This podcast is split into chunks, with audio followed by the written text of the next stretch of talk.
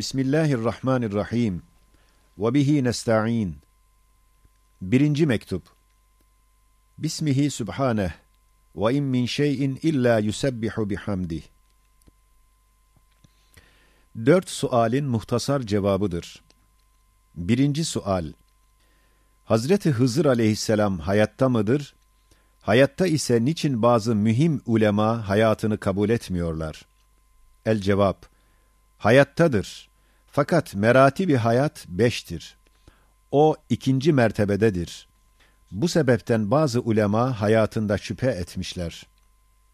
Birinci tabakayı hayat, bizim hayatımızdır ki, çok kayıtlarla mukayyettir. İkinci tabakayı hayat, Hazreti Hızır ve İlyas aleyhisselamın hayatlarıdır ki, bir derece serbesttir. Yani bir vakitte pek çok yerlerde bulunabilirler. Bizim gibi beşeriyet levazımatı ile daimi mukayyet değillerdir. Bazen istedikleri vakit bizim gibi yerler, içerler, fakat bizim gibi mecbur değillerdir.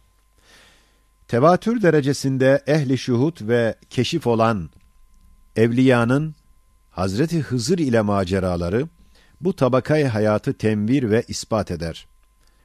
Hatta makamat-ı velayette bir makam vardır ki, makamı Hızır tabir edilir. O makama gelen bir veli, Hızır'dan ders alır ve Hızır ile görüşür.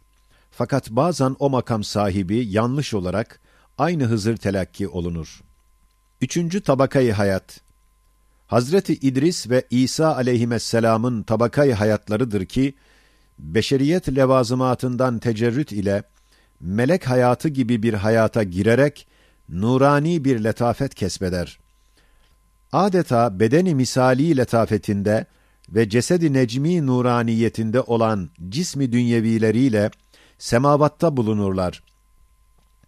Ahir zamanda Hazreti İsa aleyhisselam gelecek, şeriat-ı Muhammediye aleyhissalatu vesselam ile amel edecek mealindeki hadisin sırrı şudur ki, ahir zamanda felsefe-i tabiiyenin verdiği cereyanı küfriye ve inkar-ı uluhiyete karşı İsevilik dini tasaffi ederek ve hurafattan tecerrüt edip İslamiyete inkılap edeceği bir sırada nasıl ki İsevilik şahs-ı manevisi vahiy semavi kılıncı ile o müthiş dinsizliğin şahs-ı manevisini öldürür, öyle de Hazreti İsa aleyhisselam İsevilik şahs-ı manevisini temsil ederek dinsizliğin şahs-ı manevisini temsil eden Deccal'ı öldürür, yani inkar-ı uluhiyet fikrini öldürecek.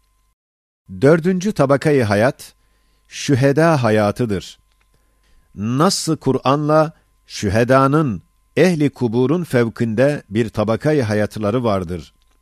Evet şüheda, hayatı dünyevilerini tarik-i hakta feda ettikleri için, Cenab-ı Hak kemali kereminden onlara hayatı dünyeviyeye benzer fakat kedersiz, zahmetsiz bir hayatı alemi berzahta onlara ihsan eder.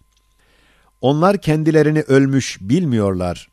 Yalnız kendilerinin daha iyi bir aleme gittiklerini biliyorlar. Kemali saadetle mütelezziz oluyorlar. Ölümdeki firak acılığını hissetmiyorlar. Ehli kuburun çendan ruhları bakidir, fakat kendilerini ölmüş biliyorlar. Berzahta aldıkları lezzet ve saadet, şühedanın lezzetine yetişmez. Nasıl ki iki adam bir rüyada cennet gibi bir güzel saraya girerler, birisi rüyada olduğunu bilir, aldığı keyif ve lezzet pek noksandır. Ben uyansam şu lezzet kaçacak diye düşünür. Diğeri rüyada olduğunu bilmiyor, hakiki lezzet ile hakiki saadete mazhar olur.'' İşte alemi berzahtaki emvat ve şühedanın hayatı berzahiyeden istifadeleri öyle farklıdır.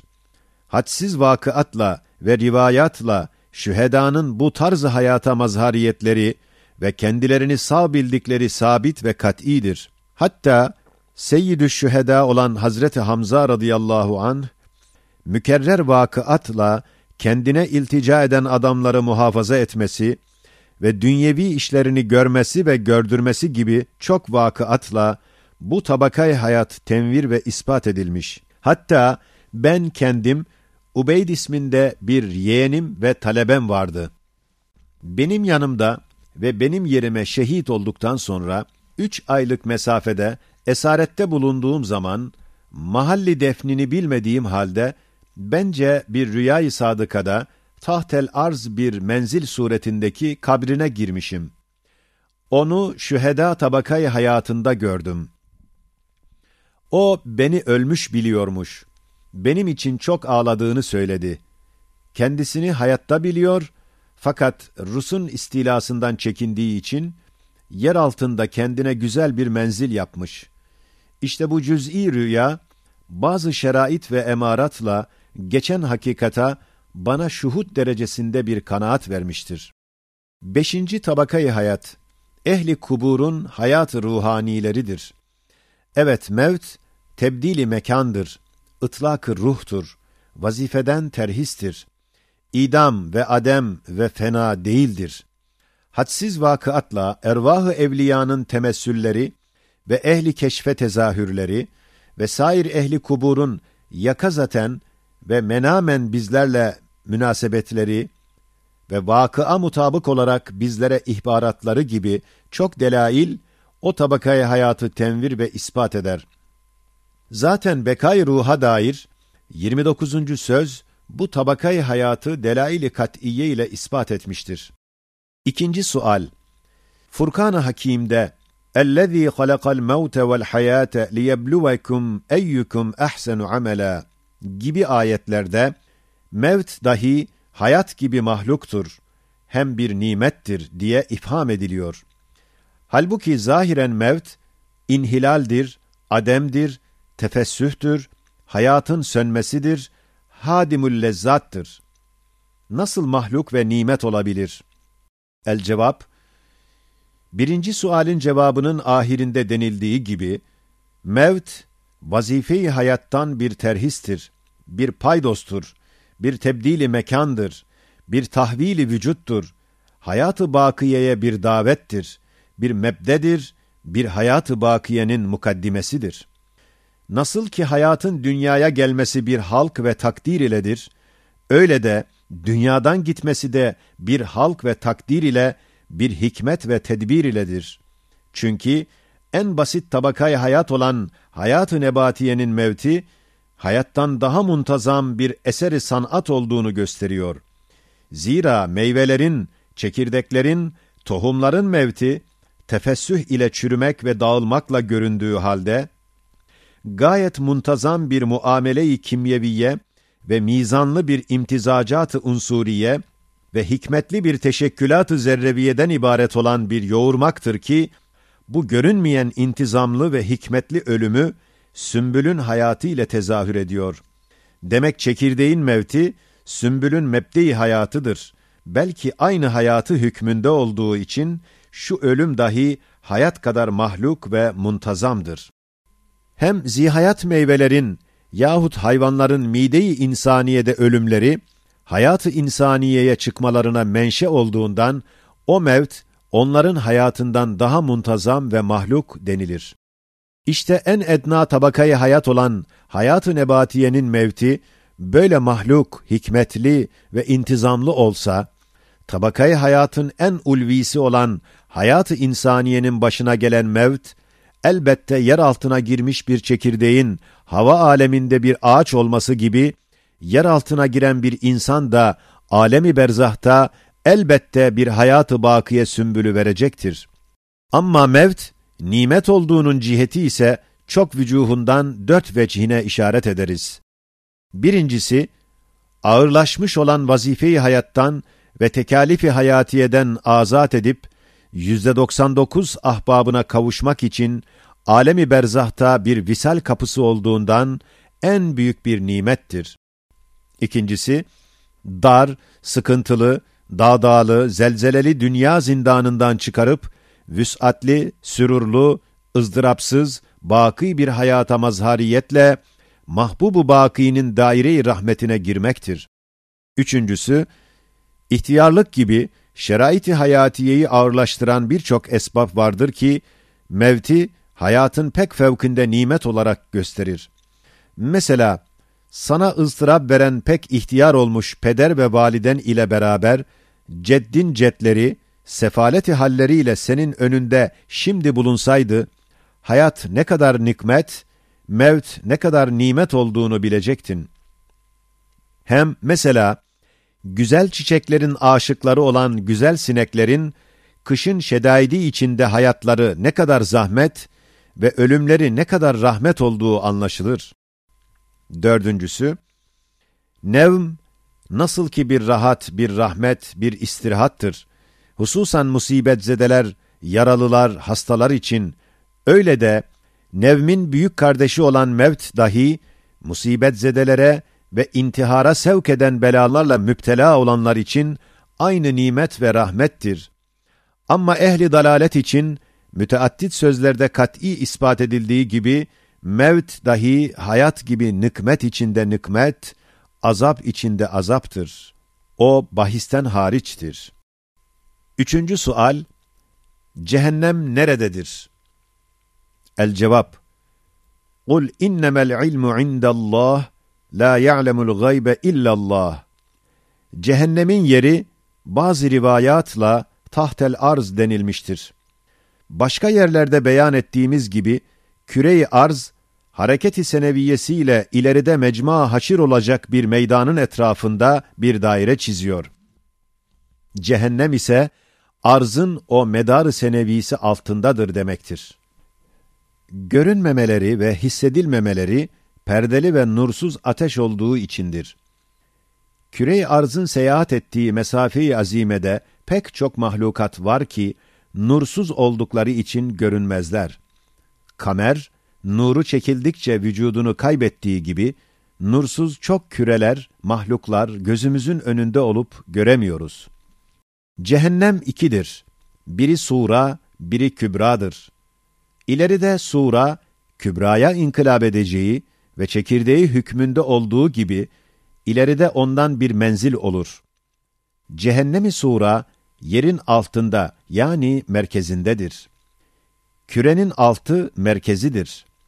İlmi tabakatül arzca malumdur ki, ekseriya her 33 metre hafriyatta bir dereceyi hararet tezayüt eder. Demek merkeze kadar nısfı kutru arz, 6000 bin küsür kilometre olduğundan, 200 bin dereceyi harareti cami, yani 200 defa ateşi dünyeviden şedid ve rivayeti hadise muvafık bir ateş bulunuyor.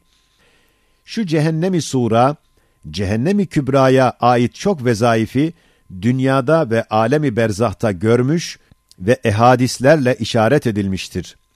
Alemi ahirette, küre arz nasıl ki sekenesini medarı senevisindeki meydanı haşre döker, öyle de içindeki cehennemi surayı dahi cehennemi kübraya emri ilahi ile teslim eder. Ehli itizalin bazı imamları, cehennem sonradan halk edilecektir demeleri, hali hazırda tamamiyle imbisat etmediğinden ve sekenelerine tam münasip bir tarzda inkişaf etmediğinden, galattır ve gabavettir. Hem perde-i gayb içindeki alemi ahirete ait menzilleri, dünya gözümüzle görmek ve göstermek için ya kainatı küçültüp iki vilayet derecesine getirmeli veyahut gözümüzü büyütüp yıldızlar gibi gözlerimiz olmalı ki yerlerini görüp tayin edelim.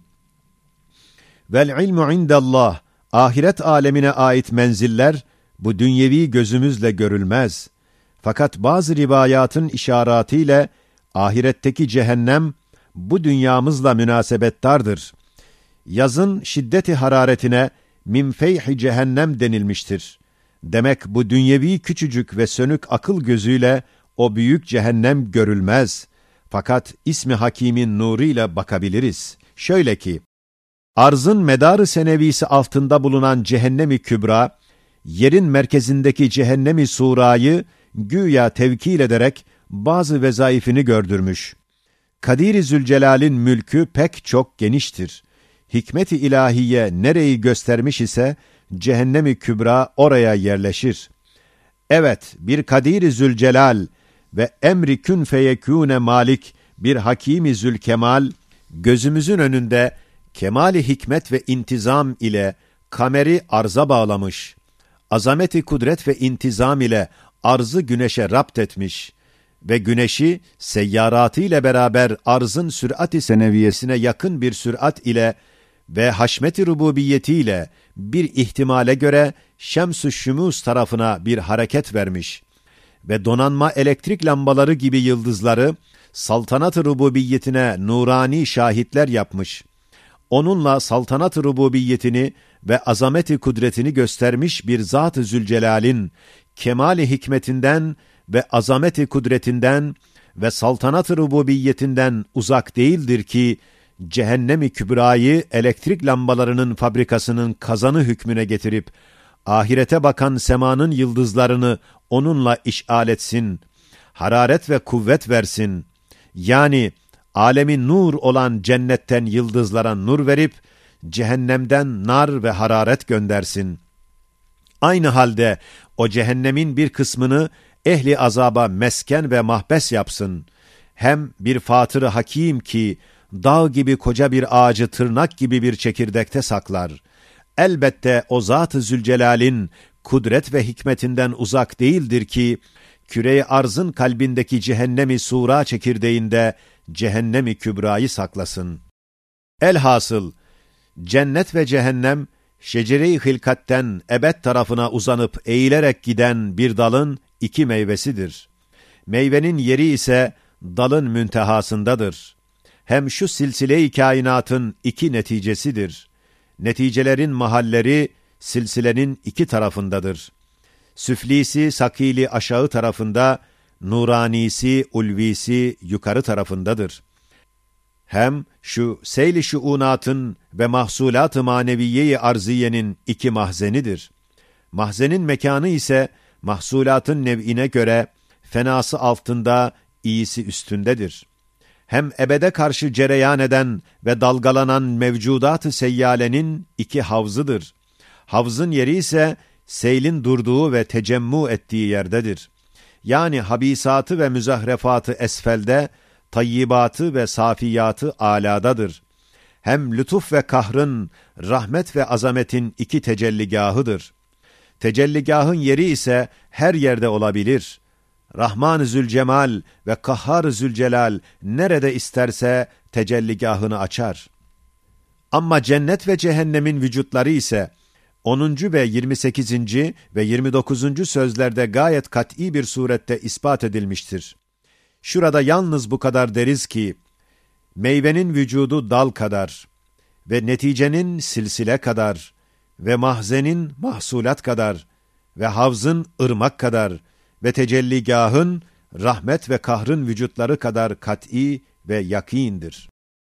Dördüncü sual Mahbublara olan aşkı mecazi, aşkı hakikiye inkılap ettiği gibi, acaba ekser nasta bulunan dünyaya karşı olan aşkı mecazi dahi bir aşkı hakikiye inkılap edebilir mi? El cevap, evet. Dünyanın fani yüzüne karşı olan aşkı mecazi, eğer o aşık, o yüzün üstündeki zeval ve fena çirkinliğini görüp, ondan yüzünü çevirse, baki bir mahbub arasa, dünyanın pek güzel ve ayne-i esma-i ilahiye ve mezrai ahiret olan iki diğer yüzüne bakmaya muvaffak olursa, o gayri meşru mecazi aşk, o vakit aşkı hakikiye inkılaba yüz tutar. Fakat bir şart ile ki, kendinin zail ve hayatıyla bağlı kararsız dünyasını harici dünyaya iltibas etmemektir. Eğer ehli dalalet ve gaflet gibi kendini unutup, afaka dalıp, umumi dünyayı hususi dünyası zannedip ona aşık olsa, tabiat bataklığına düşer, boğulur. Meğer ki harika olarak bir desti inayet onu kurtarsın.